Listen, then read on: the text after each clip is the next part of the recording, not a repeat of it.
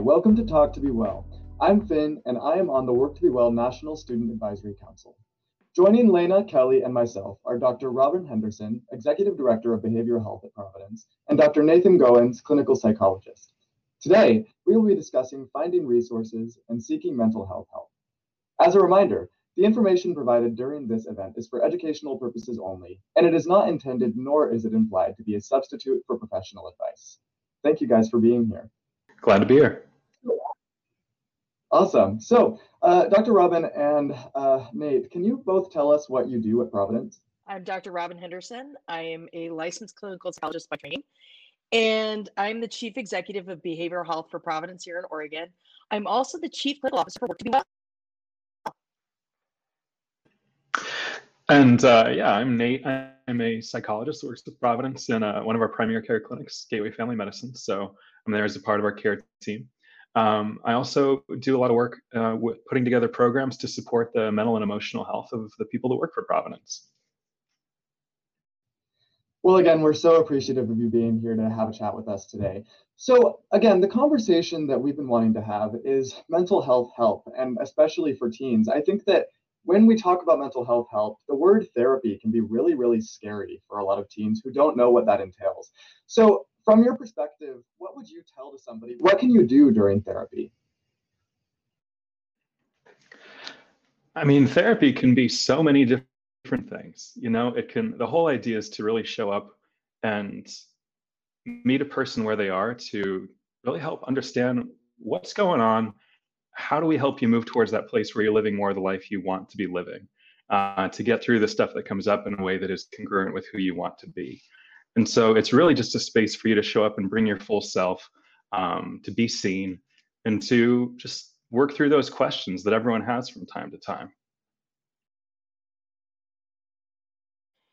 You know, I always like to use this analogy that our emotions are like cottage cheese and they come around in a container. And you've got this container of cottage cheese, and the therapy is the safe place where you can put your cottage cheese out on the table and you can sort through with somebody, and and it's kind of messy, but when you leave therapy, it's back in its container and it's safe.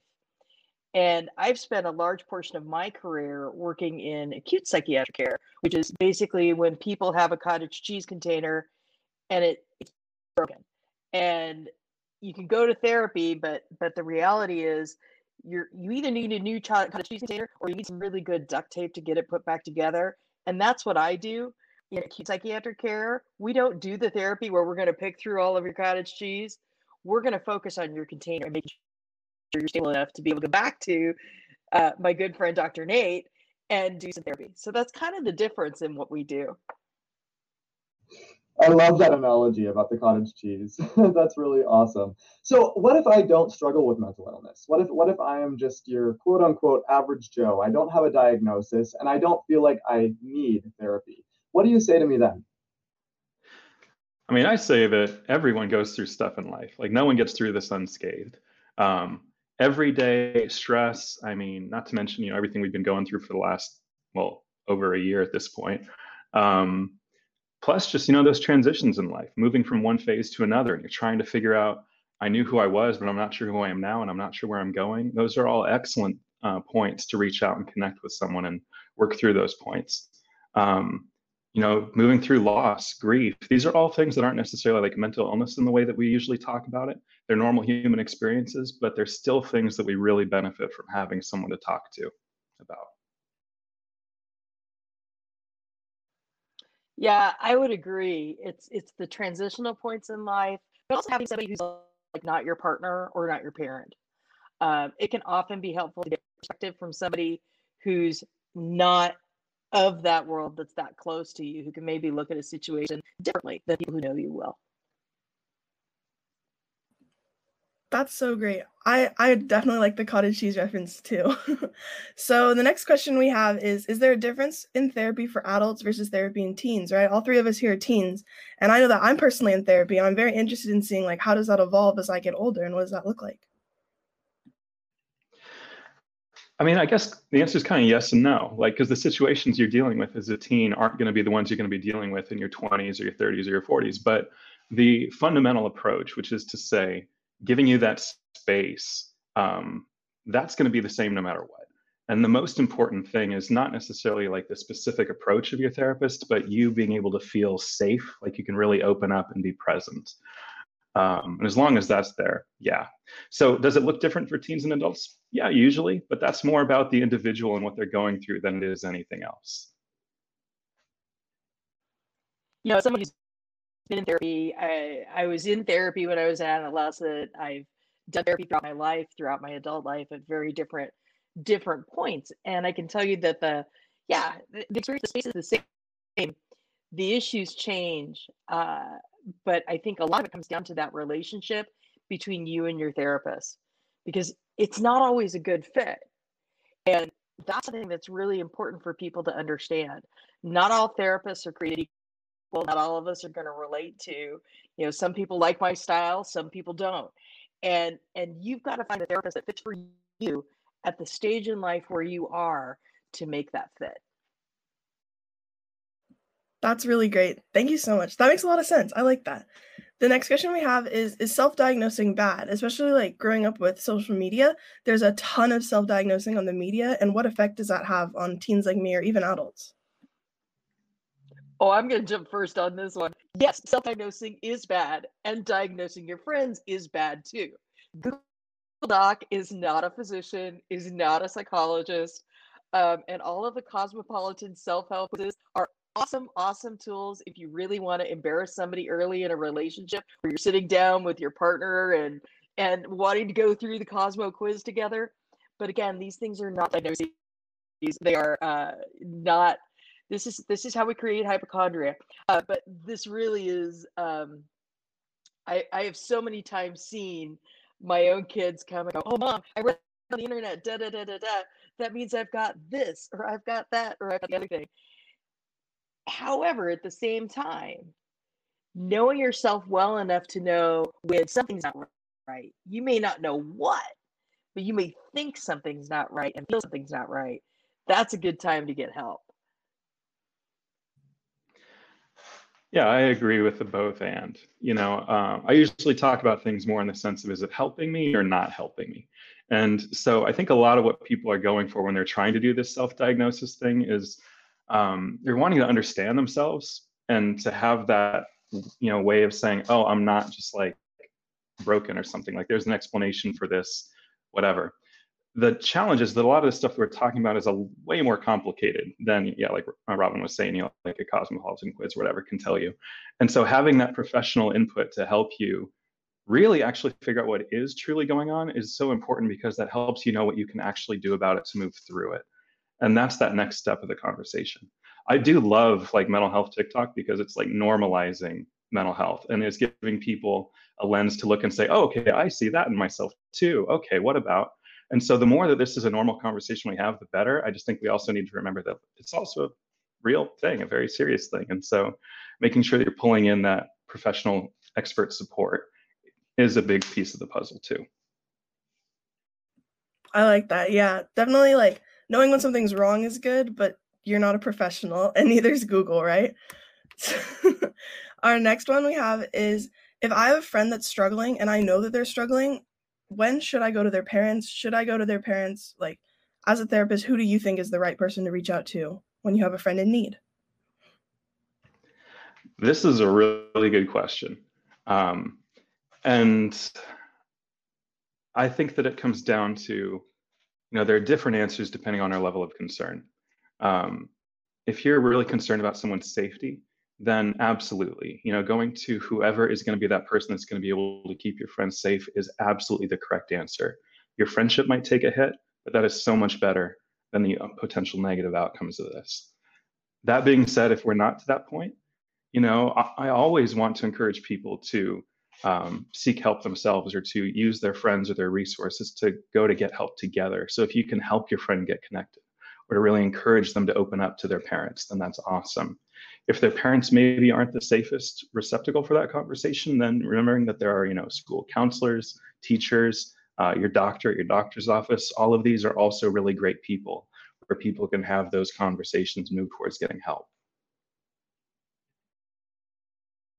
You know, and the only thing I'd add into this is is I'm also a big fan of you know, again, with the exception that Dr. Nates pointed out, with uh, when somebody is is really in serious serious danger and you feel that they're at risk to harm themselves or somebody else, um, give somebody a time saying, you know, I'm really worried about you. I'm concerned, and you got to talk to somebody. And I'm going to give you, you know, 24 hours, 48 hours. If you don't do it, you know, who, who are we going to agree on that you're going to talk to? Is it going to be your mom? Is it going to be your school counselor? I'm going to give you 24 or 48 hours to talk to that person. And if you haven't, I'm going to check back with you and I'm going to do it because that sets that accountability and also provides protection.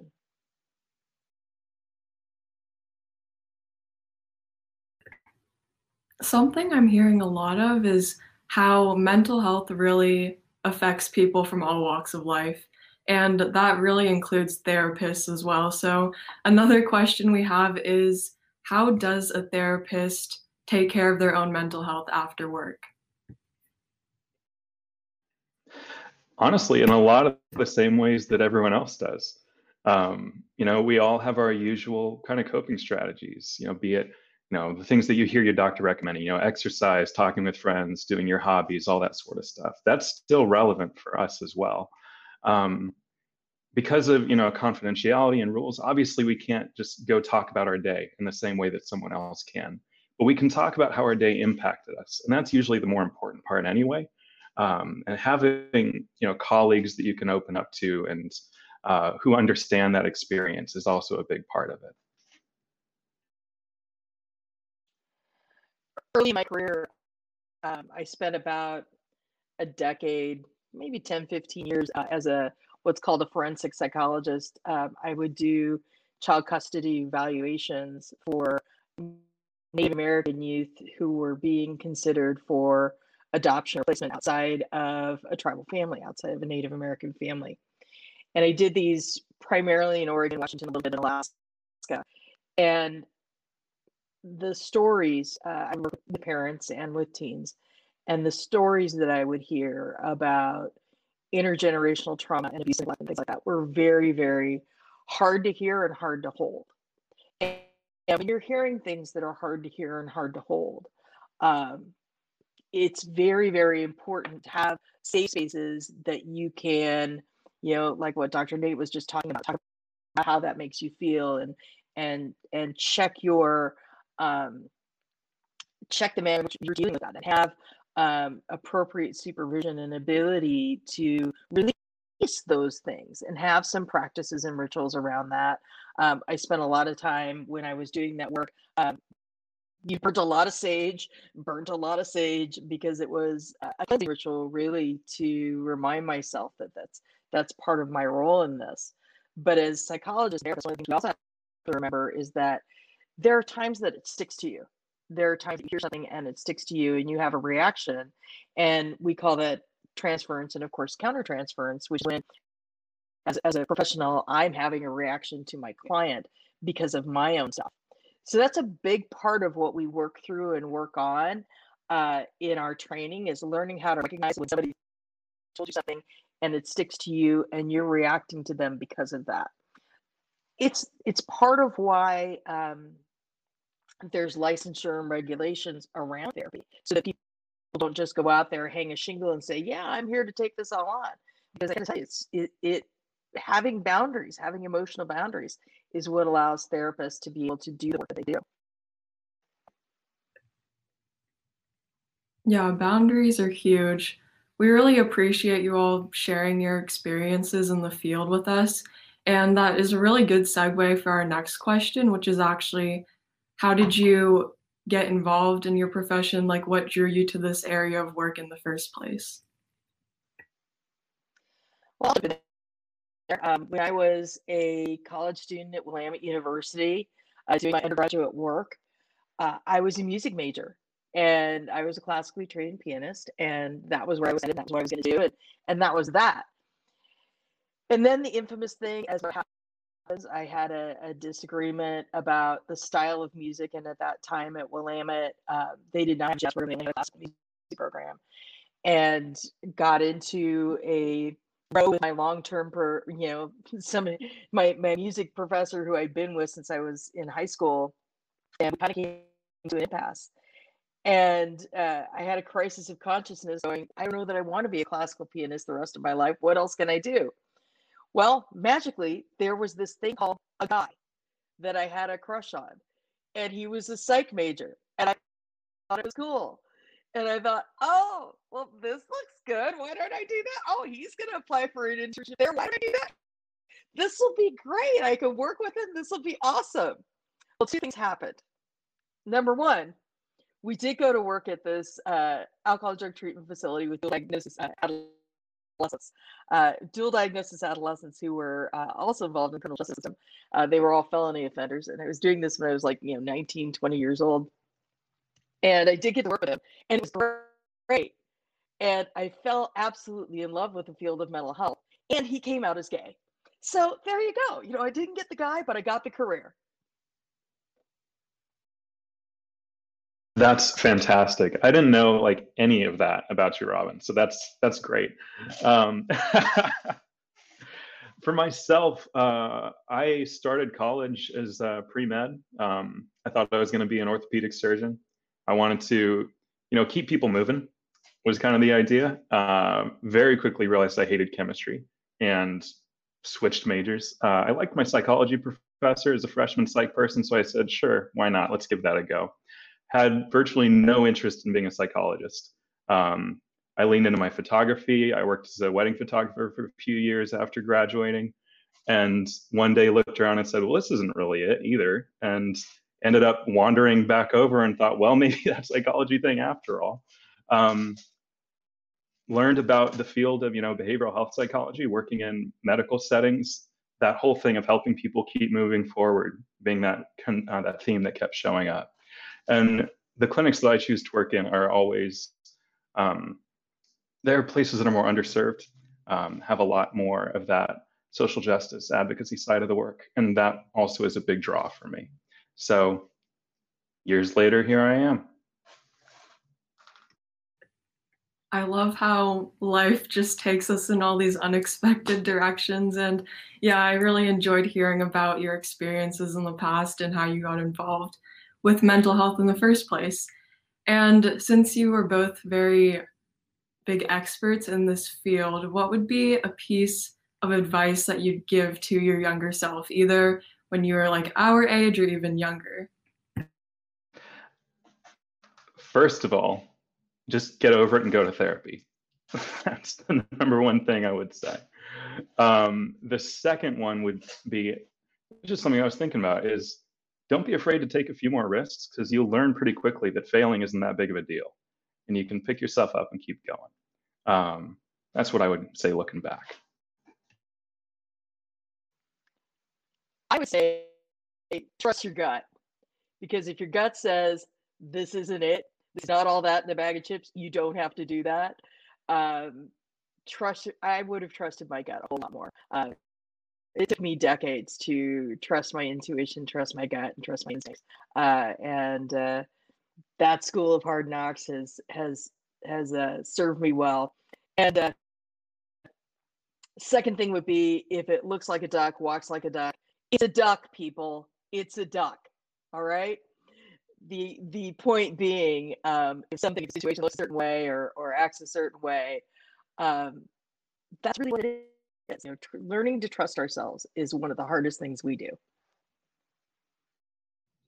I love that. And I love the idea of really empowering teens to trust themselves and how they're feeling because I think that we don't hear that a lot from the adult supports in our life. I think we hear a lot of wait until you're older, this is a phase, you'll get over it.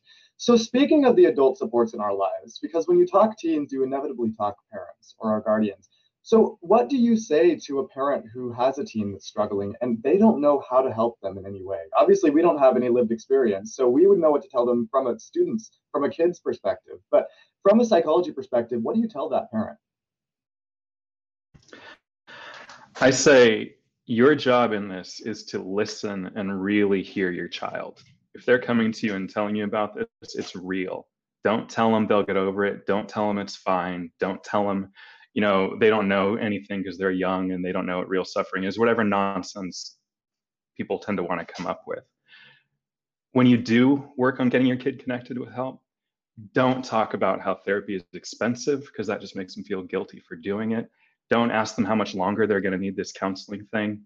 Show up, support, make sure that they have everything they need to get the help that they need. That's your job. That's your role as a parent. It's to be there and to support and to care.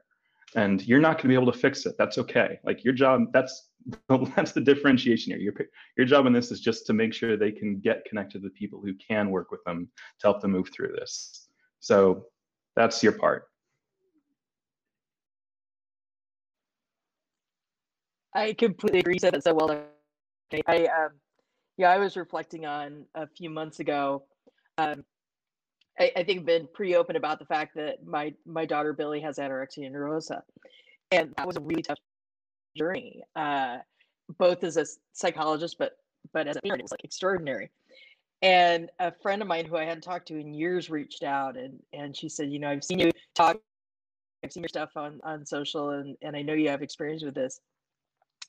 Her daughter had been diagnosed with anorexia and was going into uh, treatment, and she's like, as a parent, I don't know what to do. I just want to, I want to do all these things for her. I want to protect her. I want to love her. I want to do this. It's like, this is her journey. And your role as a parent in this is to set the conditions that, you know, when you're, when you're looking in, in therapy and treatment for anorexia nervosa, um, for an adolescent, there are very specific things you have to do that are at times intrusive, but at times are also making absolutely sure that you're doing exactly what the therapist says and exactly what you know needs to go even if it goes against your instincts i said but the biggest thing you need need to do is just accept her for who she is unconditionally and that unconditional positive regard is the most important thing we do as parents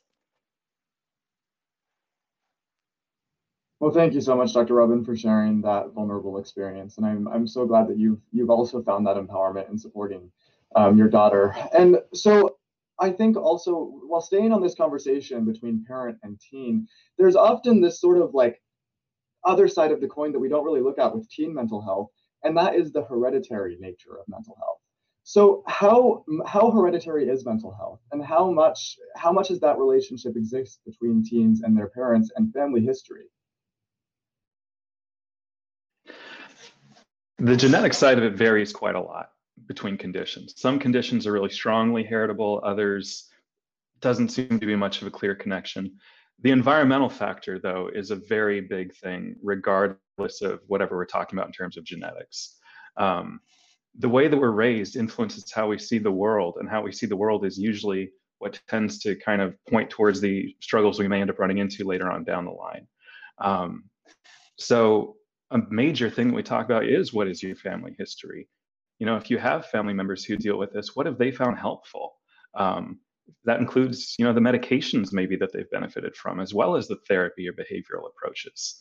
Um, it also helps us understand the world that someone comes from and what that experience within that world was that leads them to where they are today. And then we can start doing some of that work to essentially say, okay, you know, you learned a certain set of directions for how to get through life, and maybe they worked for a while, but we're running into some points where they're not quite working. What do we do to make some adjustments so that your life trajectory maybe doesn't continue the same path? We talk a lot, and I know we got some great curriculum around intergenerational trauma. And I think that's what starting getting at is the idea that that there's there's nature and nurture and we have this conversation all the time around um, nature is what structures are built like in your brain and the nurture is the environment within which you live. And genetically speaking there are some conditions that are more susceptible. Schizophrenia is one of them anorexia nervosa. These are things that we know that if you have a family history uh, of you're going to be more for. And how i liken this in in conversation is thinking about if you've got this infrastructure and a propensity then what happens around you can either push toward that and push into it and break that structure, or it can help build protective and more protective factors around that. And that too is why family history is important because if we know you've got a family history of schizophrenia or anorexia or something else like that or, or bipolar disorder then we know that we're going to begin to build protective factors which include education education and empowerment is the biggest thing that we can do. This is why it's so important to talk about mental health conditions and understand what is bipolar disorder, what is uh, schizophrenia, what are the signs and symptoms, and what should I look to? We talk about this with cancer all the time. And I'm sure all of you know um, different types of cancer screenings, things like that. Heart, you know, A1C, all this other good stuff that we talk about. But we don't talk about what are the factors that you should be looking for uh, in yourself. Because here's what we know 14 to 24 years old, that is the time frame when 75% of all mental illness will present during your age range. You should be the most educated people in the universe on what signs and symptoms to look for in yourself and in your friends. And guess what? You're not. I'm hoping that Work to Be Well is going to change that. I'm hoping that having these open conversations with, with teens and having teens be the drivers of this bus. If this was breast cancer and 75% of all breast cancer started between the age of 14 and 24, no, we have a class to look for that. Trust me. That is so true, Robin. I yeah, I couldn't put it better. And especially being on Work to Be Well with Kelly and Finn, I know we're really excited to keep working hard to try to fix that stigma that keeps getting created. So shifting to a more, I guess, like right now topic is COVID, right? Everything we think about in COVID, and that is so intrinsically linked to mental health. It feels like right now, but as therapists and psychologists, what do you guys see with COVID? Is there a significant change in mental health or even mental health in teens right now due to this virus? Yeah, I would absolutely say so. Um, the shift away from in person school has been huge. Uh, with that, the loss of social connection, um, you know, the structure that comes from having to get up and do something in a certain way every day that kept people moving forward, uh, having to suddenly just be home with your family all the time. And for obviously for different people, uh, being home means very different things in terms of safety and their well being.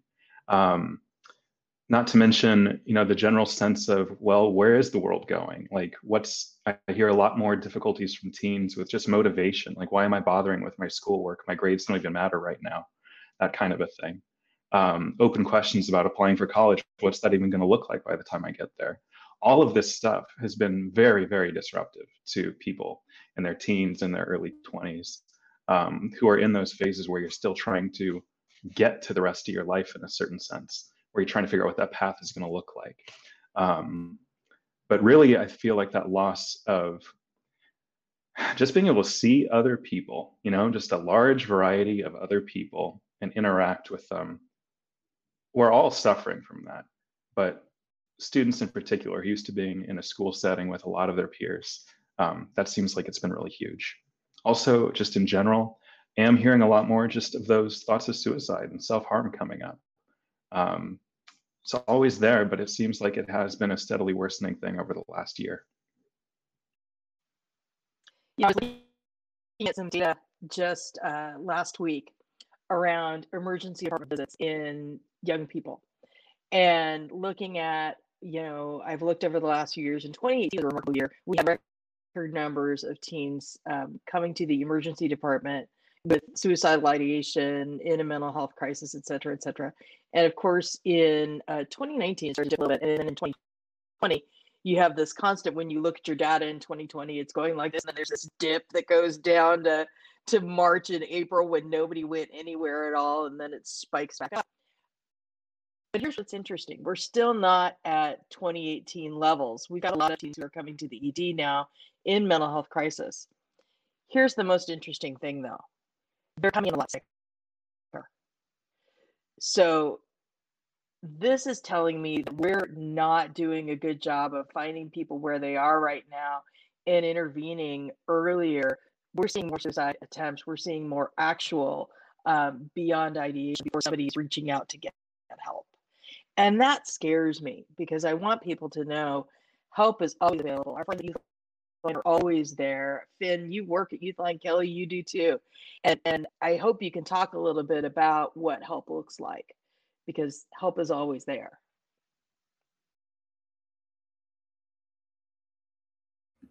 Um, okay, so we have a social question right now, but then right after that, I definitely want to get back into those resources you were talking about, Robin. But currently, our social question is I'm a student with ADHD struggling during Zoom classes. Do you have any tips? What do you guys have? I've been talking with people about this a lot over the last years, you can imagine. Um, specifically talking to you know teens at home trying to do school, trying to concentrate. It's really hard. It's a totally different environment. Um, part of it is accepting that it's going to be hard, and you're maybe not going to be producing like the best work of your life this year, and that's okay. Like, why would we expect you to somehow be magically able to handle this when it's just not the same?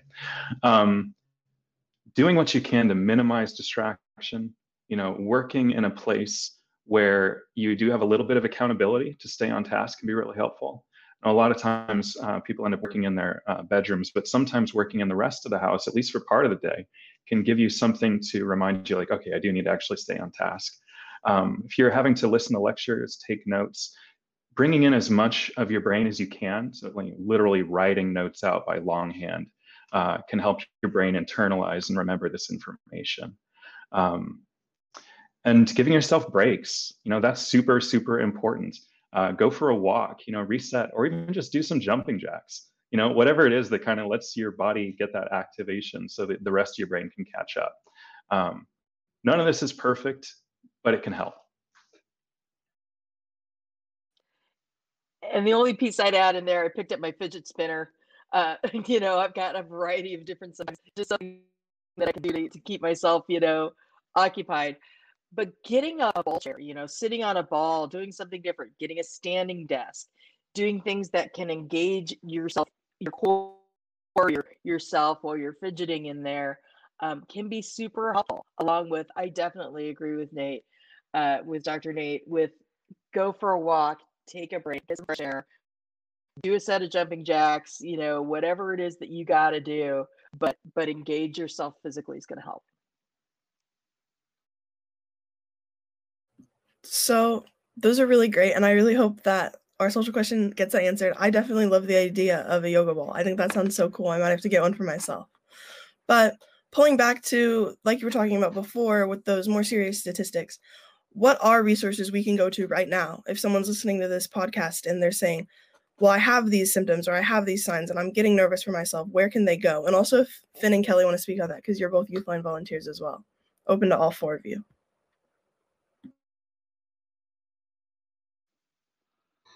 Go well, for it, really Finn and Kelly.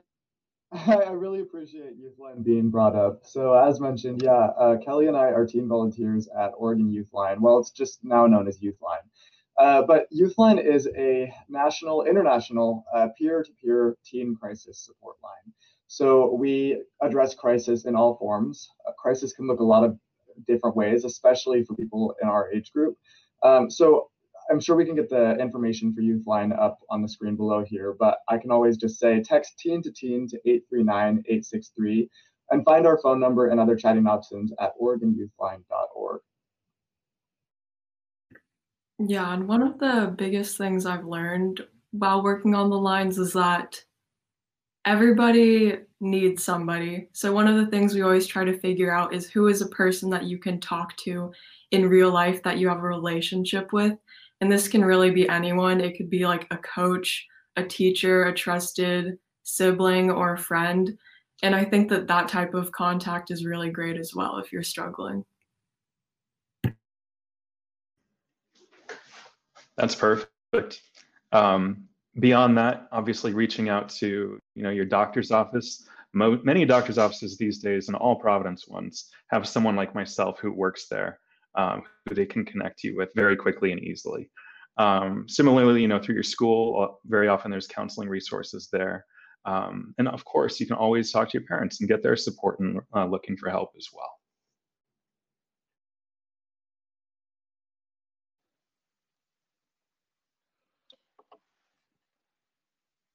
I'd, I'd agree with everything you all have said. You've said it far better. I think the only other resource that I would I would throw out there uh, is for many people they are still connected to uh, the church, to youth support groups and things like that.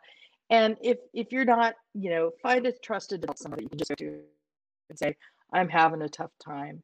And for us who are out there as trusted adults, when somebody graces you with their heart to tell you that they're struggling, always take them seriously.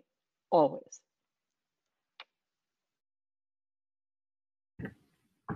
Thank you so much for sharing and giving up like some of these, giving up your time to come speak with us about these different resources. And we are getting close to our time, so this will be our final question, unfortunately.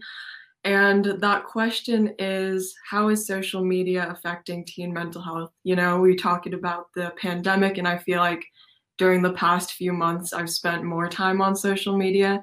So, what are your thoughts on that? I I feel like it helps. It's a point of contact.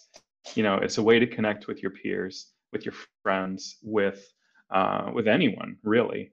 Um, we already talked about how you know through TikTok, you know, a lot of the normalizing around mental health that we're seeing is also a very big thing. Um, where social media can sometimes go a little off the rails with mental health is when we maybe start comparing ourselves to some of the more idealized versions of what we see on social media. Um, you know, looking at your life and saying, well, I don't have this, I don't have that, I'm not traveling to that place, and so on. And so trying to be mindful with how you use social media, going back to that point of what if this is helping me, what if this maybe isn't helping me, and trying to be a little more selective in how you engage. Uh, you know, maybe unfollowing an account if it's not working for you. Um, but making sure that you're really using those parts where you get that connection you get that benefit. You feel like you're part of a community. Maybe leaving aside the parts that make you feel less. So the only other thing I'd add in there is of social media. I do think it's it's has the potential. It is the communication platform that we have. I mean, this is how we've all stayed connected across this pandemic. And it's also the space where people show up with bad behavior. So remember to always flood the zone with positivity and always, you know, if you find yourself in a situation where somebody's negative, especially in these in these so charged times and charged conversations, our friends at hashtag I can help have great tips and trips tricks on their website. Uh, and they really are the experts in how you address negativity in the social media space. So if you're looking for help because you've got, you know, people with harsh political views or or whatever it is, check out the resources at hashtag I can help and and get educated about how you deal with that. And always continue to flood the zone with positivity because it's how we show up. And for me, I always want to show up as myself. And when I'm having a tough time, that's a great place also to reach out to a friend. Yeah, connections are so important. And I love what you were talking about earlier with social media being really a highlight reel in a lot of ways. So drawing those boundaries as well. Like Kelly said, it is so nice to hear licensed professionals saying that social media isn't this huge, like terrible taboo space where everything is dangerous, right? There is a lot of positivity online and there's a lot of great resources we can find. I just wanted to send a personal thank you to both Nate and Dr. Robin for joining us. It has been so inspirational getting to talk to you, and a big thank you to the people who sent questions. These were not just the three of our questions, but questions that we pulled from our peers and people we know. So we're so thankful that you've joined us here today.